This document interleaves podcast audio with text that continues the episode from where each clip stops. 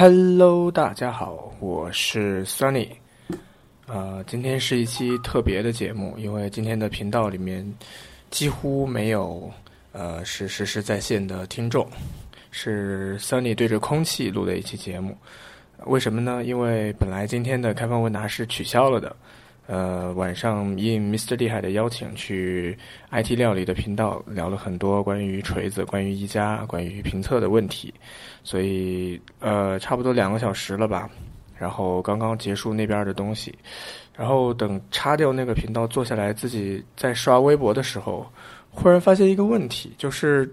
非常的不舍得，因为自己这个频道从公司出来以后一直在做。可能已经半个多月了，每天晚上都会有一个开放问答，然后真要哪天没有了，第二天没有一个录音可以上传到荔枝，呃，这种感觉挺空虚的，所以也是临时决定了吧，到自己这个频道里来，简单的半个小时，聊一聊今天的一些事儿，这样明天也会有一个东西可以传到荔枝，也会保持这个每天都有。所谓开放问答的这个记录，也跟很多人在论坛上面做签到呀什么的特别像，所以今天也是特别的一期节目了，也几乎不会有在线的听众，这样我就简单的就今天的一些热门话题啊之类的东西聊一聊自己的想法。嗯，明天很多的人会在呃荔枝上面听到这期节目。OK，我们直接开始。第一个要聊的事儿呢，就是 Dropbox，我自己一直用的一个网盘。我主要用 Dropbox 是用来传图片，因为 iPhone 的客户端、安卓的客户端都有，而且 iPhone 可以呃后台直接上传，包括图片、包括视频。再加上它是一个国外的呃网盘的一个服务商，所以在我看来，私密性啊，呃，对你内容的保护上面，会稍微靠谱一些。所以一直都选 Dropbox 作为我的图片网盘。前一阵呢，一开始是被下载那一个方面给限制了，就是百度手机助手呀、豌豆荚呀、应用会啊都搜不到 Dropbox 这个软件，下不到了。这样我很多用新的手机，可能或者是刷完了机以后，就搜不到这个软件了。非常的痛苦，我也专门问了百度的同事同学，他说是确确实是被拉到黑名单了，所以那个时候挺痛苦的。今天万万没想到，彻底被封了，就是你的照片你也刷不出来了，你能看到的原来可能有一些预先加载好的呀，你也保存不到你的手机，你只能看着一个缩略图，就这个服务彻底被封了。呃，据说是什么 DNS。出了故障呀，还是被封了？但是基本上可以判断的就是，在这个净网整个净网大计划之下，Dropbox 应该也是跟谷歌一样，呃，落霞与孤鹜齐飞了，基本上就是用不了了，非常的遗憾啊！这也让我在考虑我后面的照片的云盘怎么弄，是继续找一个代理翻出去继续传 Dropbox，还是想办法换一个其他的盘，比如说百度云啊什么的。今天也要好好的思考一下这个问题，毕竟照片其实不少。我的 Dropbox 之前一开始它是默认五个 G 嘛，经常就是完全不够用。后来做了一些任务呀，什么乱七八糟的一些呃任务，赢了一些。现在我的 Dropbox 有七十几 G 了，完全够用了。所以也是非常不舍得。如果说那上面几千张照片就远远就丢在那儿了吗？不管了吗？嗯，每天这个使用习惯也一直保持到现在，让我现在去改也很难去改，呃，非常的痛苦，不知道怎么办。当然，一方面也是抱着一点点的幻想，希望说，呃，我们能不能开放一点点的入口，让我能够用到它的服务，不要一棒子彻底打死，彻底这辈子与 Dropbox 无缘，也存在一点点这样的幻想，但是。另一方面，也不得不面临自己的照片以后无处可放的一个窘境，致我无处安放的照片吧。呃，很多呃国外的服务陆陆续续的都不能用了，包括 Google 的服务现在也是彻底不能用了。然后现在 Dropbox 也这样，我我预计啊，可能后面这种国外的网络服务，或者说。呃，云盘呐什么的，基本都不行了。我估计 Instagram 很快也就不行了。呃，所谓的 Google Plus 什么，现在也都用不了了。国外的社交、国外的云盘分享类的东西，可能陆陆续续都不行了，挺悲哀的一件事情，也是挺无奈的一件事情吧。嗯，但是不管怎么着，都得人总得生活，生活都得继续。嗯，我我估计十有八九会选百度云吧，然后用百度云存一些照片，因为本来现在文件啊什么的都在都存在那个。百度云，所以照片也就存百度云吧。实在没办法的话，呃，看到有朋友进来了，我也当没看到。这是一期录播的节目，呃，因为实在不舍得破掉每天都有这个一期节目的这个记录，所以就做一期录播的节目。呃，我知道 Mr. 厉害那边也还在讲，我也那边打完招呼说拜拜了，所以也觉得有点不好意思，但是心里过不去这个坎儿，每天都有节目的这个坎儿过不去，所以还是。呃，拉到这儿，简单的说两句吧。嗯，如果说他现在已经结束了，那我心里可能还呃轻松一些。嗯，确实是强迫症，受不了。你从我从公司出来，在家里呃租了房子以后，每天都有。你说忽然今天一天没有了，呃，第二天我也不知道呃如何生活下去，所以很痛苦。就抽半个小时过来聊一聊比较热的话题吧。嗯，Dropbox 是死了，呃。还会陆陆续续的，其他都会死，所以心里挺不是滋味的。呃，手机 Dock 栏那个 Dock 栏那个图标 Dropbox 还不知道要不要继续保留了。嗯，反正我是今天其实不是看微博知道这个事儿的，其实是自己想去拖一张壁纸下来的时候，发现哎，永远都是保存失败，怎么回事儿？我还以为是临时出了问题，后来刷微博才知道，原来 Dropbox 彻底了。啊，怎么说呢？挺遗憾的。OK，这个话题就先过了。第二个话题聊到昨天晚上发生的一件大事儿：Amazon 在美国发，好像不是在美国，在哪儿发布了自己的智能手机 Fire Phone，一个非常奇葩的手机。嗯，配置啊，什么乱七八糟的，大家应该一天的时间在微博上也了了解到了很多了。怎么有六个摄像头？前面四个干嘛用的？后面两个干嘛用的？包括它的配置呀什么的。微博上很多人也专门的去分析了，去聊了这个事儿。所以，呃，这边我也就不不太多聊它的那个前置摄像头、后置摄像头呀，包括它整个后面的计划什么的。呃，我毕竟关注这个行业，还不如那些真正的观察员呀，嗯，所谓的业内的从业人员呀来的专业。但是我我更想聊的是 Fire Phone 这个东西对我们来说，呃，有没有多大的用？我觉得可能并没有那么大的用处吧。虽然它也是有一点点的革命性的意味，但是真的手机上屏幕呈现永远呈现三 D 的东西，然后后面两个摄像头又辅助你做很多的物理空间的智能识别，这个想起来挺遥远的，对我们身处的这个国家来说。呃，很难说做到很很好的识别吧，所以也就是一个在我看来是个很具有科技感，但是从心理上来说又是非常遥远的一个东西。嗯，会持续去关注这个东西，甚至我觉得有可能的话，我会拿一拿一个过来上手体验一下。如果代价并不是特别高的话，嗯，首先它硬件配置也不差，然后做的特别像锤子，不知道你们有没有？发现，我觉得 Fire Phone 的外观让我看起来特别像锤子，背后也是类似玻璃的东西，然后也是黑的，所以看着特别的像锤子。嗯，之后呢，可能会更多的去关注一下它的功能性的东西吧。究竟它怎么能够实现前置四个摄像头呈现三 D 的裸眼三 D 的效果？后面的如何实现的智能的场景识别或者是物体的识别？嗯，非常的有兴趣，这也是关注到了，呃呃，这也涉及到了之前一个非常热门的话题，就是物联网的话题。嗯，怎么样实现物联网？物联了网没有用，得有终端去做更多的功能性的扩展。假设你现在身边的任何一个东西都是连了网的，那然后呢，你如何获取他们的实时动态、实时信息？如何整合他们物件与物件之间的联系？这个是。手机或者说这样的终端才能实现的东西，所以我觉得 Fire Phone 在这一点上是走的非常靠前的。嗯，光扫一扫二维码、扫一扫条形码，这个还太初级了。如果真的能够做到物理空间的智能识别，这个才是智能的未来嘛，所以我也呃跟大家一样非常的好奇，非常的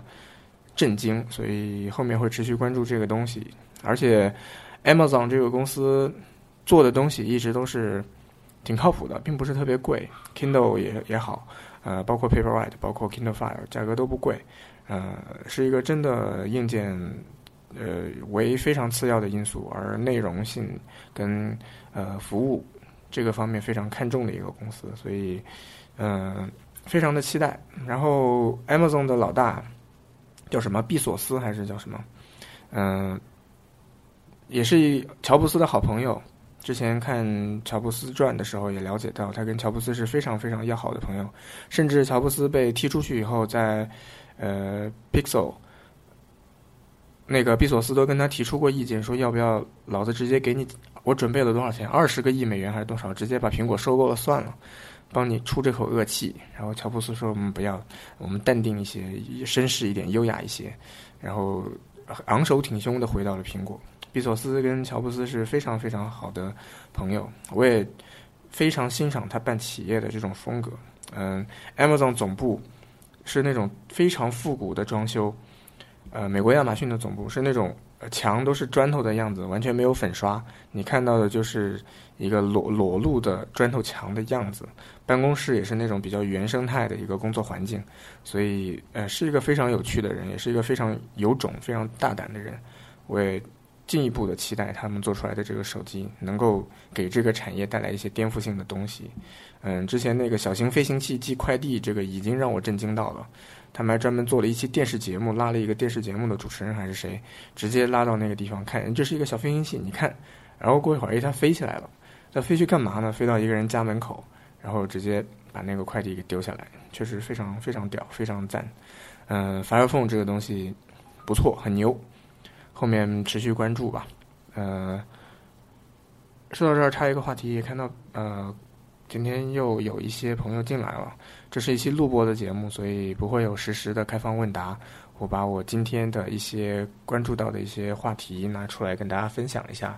所以呃，完全可以忽略不计，完全可以不用提问。嗯，只是一期录播的节目。刚刚 Mr 厉害那边也刚刚结束，所以很多人应该听了一个多小时、两个小时，非常的累了，也不用在这儿硬撑着了。该早点休息的就早点休息。明天可以去荔枝找到这一期节目。OK，聊完这个 Fire Phone 的话题，我们切到下一个话题，就是三星发布了 S5 的升级版，但是根据我看到的一些媒体的报道、一些微博，好像不是叫原来那个 Galaxy S5 Prime，好像叫呃韩国的名字嘛，叫 LTE Hi 呃杠 A。呃，名字叫什么无所谓了，总之跟原来传闻的配置还是保持一致的。二点五 G 赫兹的骁龙八零五处理器，嗯，五点一寸的二五六零乘一四四零的分辨率的屏幕，呃，两百万加一千六百万这个无所谓了。IP 六七也是 S 五普通版就有的。确实，三星发布了，而且是在韩国本土发布了这么一个 S 五的升级版，二点五 K 屏幕。呃，骁龙八零五，这都是下半年的主流配置，呃，下半年的顶级配置吧，应该这么说。嗯，之前我买我的 S 五的时候，Mr 厉害也好，公司的其他人就跟我聊过，说三星很快会出升级版了，没必要买这个 S 五吧。但是，呃，我一直都是三星旗舰机的拥趸，虽然说我并不觉得它好看，但是主力机。我一般会选择三星的旗舰，呃，续航牛逼，屏幕不差，然后系统优化 OK，拍照过得去，这就是我对我的主力机的要求。三星的旗舰永远都能够非常好的满足跟契合我的要求，所以我的主力机除了 iPhone 之外，一般都会有一个三星的旗舰。之前有过 S 四、S 三、Note 二、Note 三，到现在 S 五，呃，一代一代的换过来。一方面是玩机的需求，可能想体验一下，然后用久了就换掉，用久了就换新一代。另一方面，确实三星的旗舰拿在手上用没有任何问题，呃，而且 ROM 资源又那么丰富，即使它原生系统不好，你也可以刷很多很多的第三方 ROM。这就导致三星的旗舰在我手上折腾一番之后会变得非常好用。而且我又是一个社交网络比较重度的使用者，拍照片、分享微博这种事情天天都有，所以也不能用拍照特别有硬伤的。然后，呃，既然都是一个社交网络的重度用户，那续航也是不能忽略的。所以三星永远都是那么的符合我的要求。倒不是说给三星打硬广告，也不是说是三星的粉丝，确实人家做到了很全面，呃，选择它也是无可厚非的事情。嗯，那就回到刚刚的问题，为什么 S 五出来不久就直接入了？一方面它跳水跳得快，在我入 S 五的那个时间点，M 八也好，呃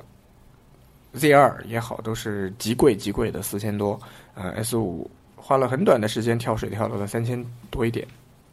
非常符合我当时的心理预期，所以就眼睛也没有眨的就入了。用了一段时间以后，虽然同事不断的跟我说会出高配版了，会出二 K 屏幕的了，但是我用着没问题嘛。你屏幕二点五 K，我也不会一天到晚盯着盯着它。呃，我更多的可能是在 iPhone 上刷微博，三星更多的用来发微博。嗯，我也不会一天盯着它干嘛，而且手机本身也有一些，所以会。来回切换，你不会说一直用用多久多久，只不过是主力机出门的时候带在身上而已，所以我也并没有觉得说，呃，在它要推出旗舰版，啊，不对，升级版的消息知道了以后会有多难过。然后再仔细聊一聊它今天还是呃今天发的这个所谓的升级版吧，啊，首先是在韩国本土发的，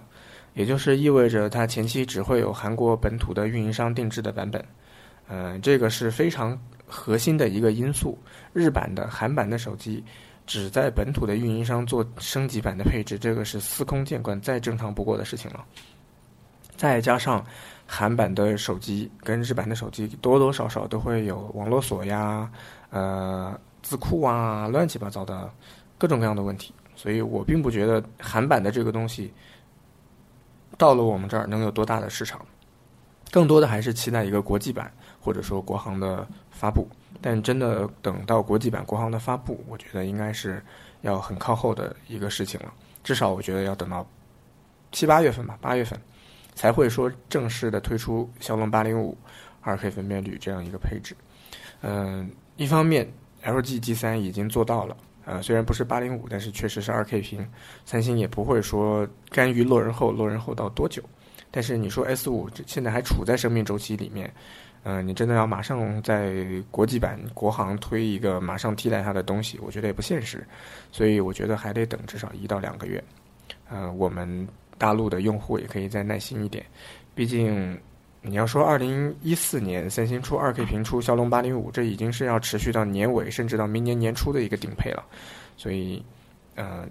你还是只把它当做一个韩国运营商专门定制的一个东西看，这样比较合适一些。因为抱太大期待的话，你很要等很长的时间，这样心里可能会有一点落差。嗯，不过 S 五确实丑，在 S 五这个机器这个外观基础之上，要做这么多配置的升级，真的能带来多大的口口碑、多大的关注？我倒也不觉得，因为 S 五确实是丑，这个东西确实永远无法改变，所以更大的期待可能三星。包括三星自己可能都会放在 Note 四上面，呃，Note 四搞一个骁龙八零五加一个三 G RAM 加一个二点五 K 屏，我觉得这比较靠谱。毕竟 Note 永远都是方方正正，或者说超窄边框，或者怎么样，反正会比现在的 S 五要好看的多，因为它也不做三防。所以今年下半年更期待的可能会是 Note 四一些。呃，聊到三星，就聊一聊昨天晚上发了个微博，说两凌晨两点多发了个微博，说要把 S 五换换掉，换成呃 Note 三。为什么呢？其实理由挺多的。一，S 五确实丑，呃，拿在手上拿出街，自己看着都别扭，自己都不觉得好看。所以昨天晚上实在是一时控制不住自己这个溢出的情绪。一就发了条微博说我要换成 Note 三，因为 Note 三确实不丑，加上它那个如果是黑色，加上它背后黑色那个后盖的那种视觉效果跟手上的触感，会很容易让你觉得你是一个非常成功的商务人士。所以我我的心目中 Note 三一直是非常装逼的一个手机，就你拿着 Note 三用，跟拿着它打电话都是一个商务范儿十足的手机。所以当时那个虚荣心一一时涌起，一时作祟。然后我就觉得要把 S 五换换掉，换成 Note 三。呃，这是一个原因。第二个原因是我身边其实有很多之前用 Note 三的时候留下来的配件，原装的可能国行要卖三百多块钱的保护套我都有两个，所以特别的不忍。当时确实是喜欢那个手机，然后就翻盖的那保护套买了一个青色的，买了一个黑色的，在香港买的，所以只有两百多块，不会像国行那么贵。但是确实也是买了。呃，现在 S 五因为它一方面做三防，所以嗯没必要再装一个后盖儿；另一方面，嗯它又有那个什么呃心率识别的东西，所以可能第三方的后盖儿又不是特别的适用。呃。综合考虑了以后，觉得可能 Note 三会日常使用，心里面更舒服一些，然后我就发了那么个微博。但是今天早上起来以后，被很多人吐槽，很多人骂说，呃，还有一个非常伤人的评论，说为什么要这样呀？你应该去请教一下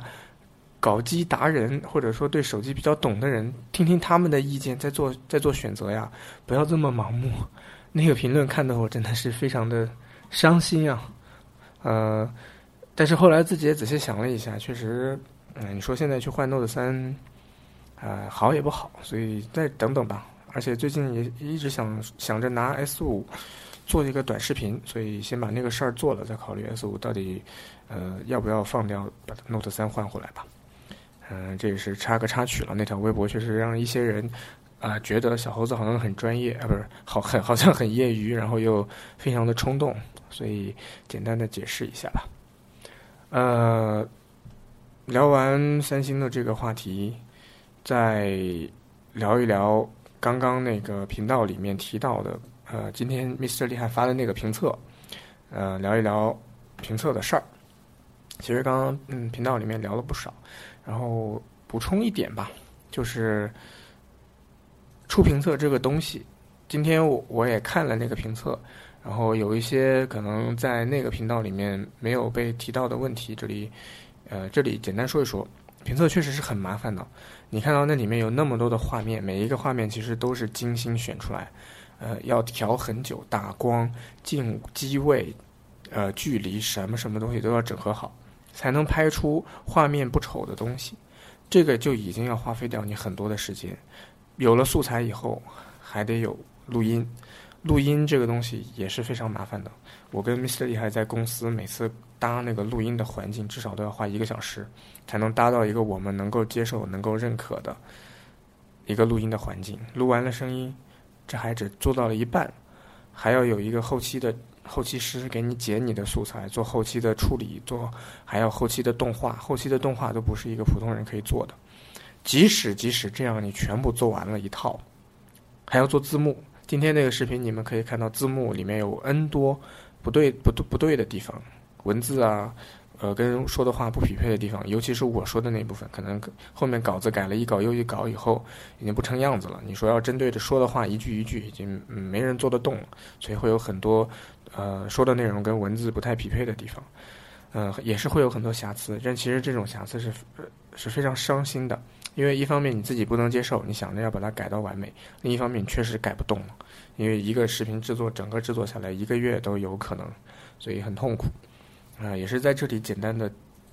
解释一下，为什么你们看到的视频只是一个十分钟、二十分钟的东西，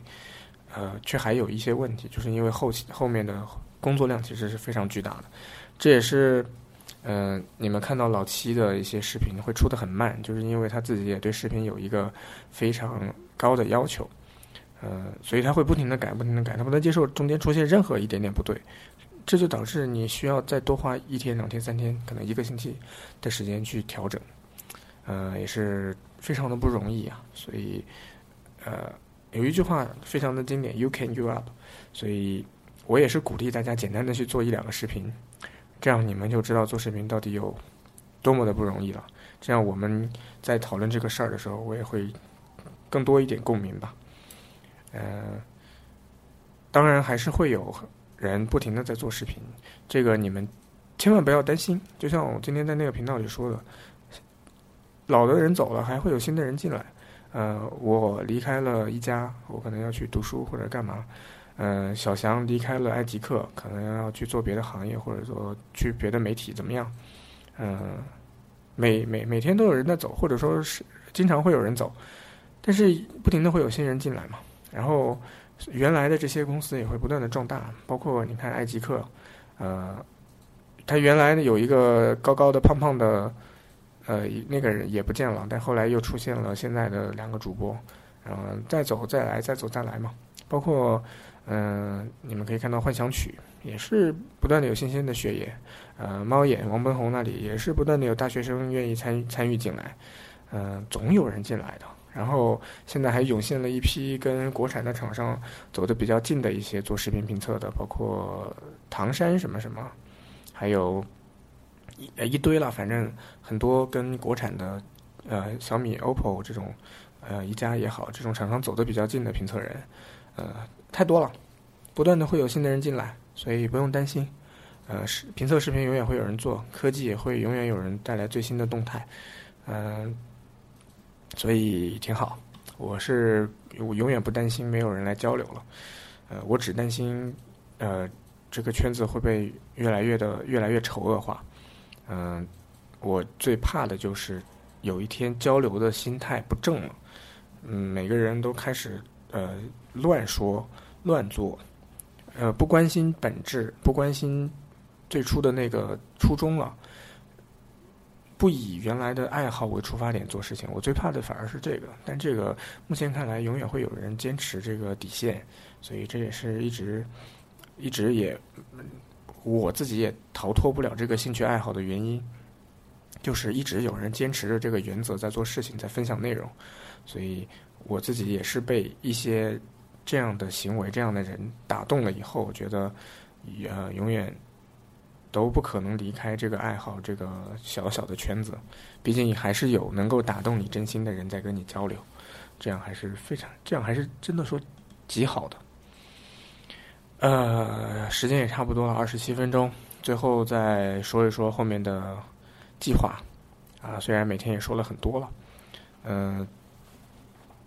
最近有一个计划就是要把网站搭起来，然后。昨天我的室友非常牛逼的帮我提取到了荔枝 FM 它的那个音频播放源，也就是说我们可以直接在随便一个网址都访问到荔枝的那个文件，呃，这就导致以后我的音频可以直接放在我的网站里面的一个入口，那样你们点击一个播放按钮，它其实播放的还是荔枝的那个声音。呃，为什么要做这个麻烦的事情？为什么就大家直接去荔枝听不就好了吗？手机又有客户端，呃，网页版又非常的漂亮。唯一的理由就是现在每天其实还是有一些人在听这个录音，但是荔枝不支持评论。每天可能有几百个人去听了，但是没有任何一个人有途径给我留言。我不知道自己的问题出在哪儿，这是让我非常痛苦、非常纠结、非常不安的一件事情。所以我希望有人能够听完那个节目，或者听了两句话就叉掉了，他也有一个地方可以吐槽、可以指正。这个是我非常关心的一个问题，而荔枝提供不了这么一个工具，它没有一个留言评论的一个功能。iTunes 有，但是 iTunes 有一天的审核周期，你今天只能听昨天的东西，这个实时性太差，所以我最后没办法，只能把。评论的这个东西搬到我自己的网网站上去，这样你们在我的网站上可以听，因为直接听的是荔枝的东西，呃，也可以直接写评论，这对我来说是非常重要的，因为我需要不断的有人给我提意见，给我建议。如果说你每天自己在做这个东西，又不听别人的意见，不听别人的建议，一直盲目的在做，这是很危险的，也是很很多时候你甚至自己已经走偏了，走得很远很远了，失去了很多很多人，你自己都不知道。所以，这个也是我这个月争取要把这个解决掉的一个问题，就是会在我的网网网站上面有一个收听跟评论的入口，呃，尽快吧，跟我的室友把这个事儿给我做了。嗯，差不多也二十九分钟了，最后还是不能免俗的感谢一下大家。坚持了半个月，虽然那个荔枝上面的节目只有十一期，但其实每天做开放问答已经半个多月了。呃，感谢每天都有人过来捧我的场，听我在这边跟大家闲扯淡，也感谢每天有大家不厌其烦的听我在我的节目里面打硬广。我也是很无奈，因为我不能接受在自己的淘宝呃，在自己的微博里面打自己淘宝的硬广。呃，如果非要打广告，我宁愿坐在自己的开放问答的节目里面。嗯，可能这样让人反感的程度会小很多。所以也是非常感谢每天大家听我在这扯淡，听我在这打广告。嗯，这两天也陆陆续续不断的有朋友在支持我的淘宝，这也是让我很开心的事情。当然，嗯，也有很多人。呃，希望我去帮他们去华强北挑一挑原来我没有想要做的，或者他们呃比较冷门的机型，我也很乐于做这个事情。一方面我也能去华强北玩，另一方面能帮助到一些人买到一些可能比较冷门的或者很比较难找的膜，我也挺开心的。感谢一下大家，呃，差不多了，三十分钟了，今天就这样吧，简单的一期录播的节目，明天就可以到荔枝上去收听到了。呃，也也跟在线的朋友说声抱歉，今天没有能够做开放问答，因为嗯，确实没必要。嗯，既然都已经十十一点多了，大家嗯也很晚了，人也不会很多，问题可能刚刚在那个频道里面也提的差不多了，所以就简单的做一个今天的热点分析吧。好了，今天就这样，大家也早点休息吧，十一点多了也不早了，拜拜喽，我们明天晚上见，拜拜。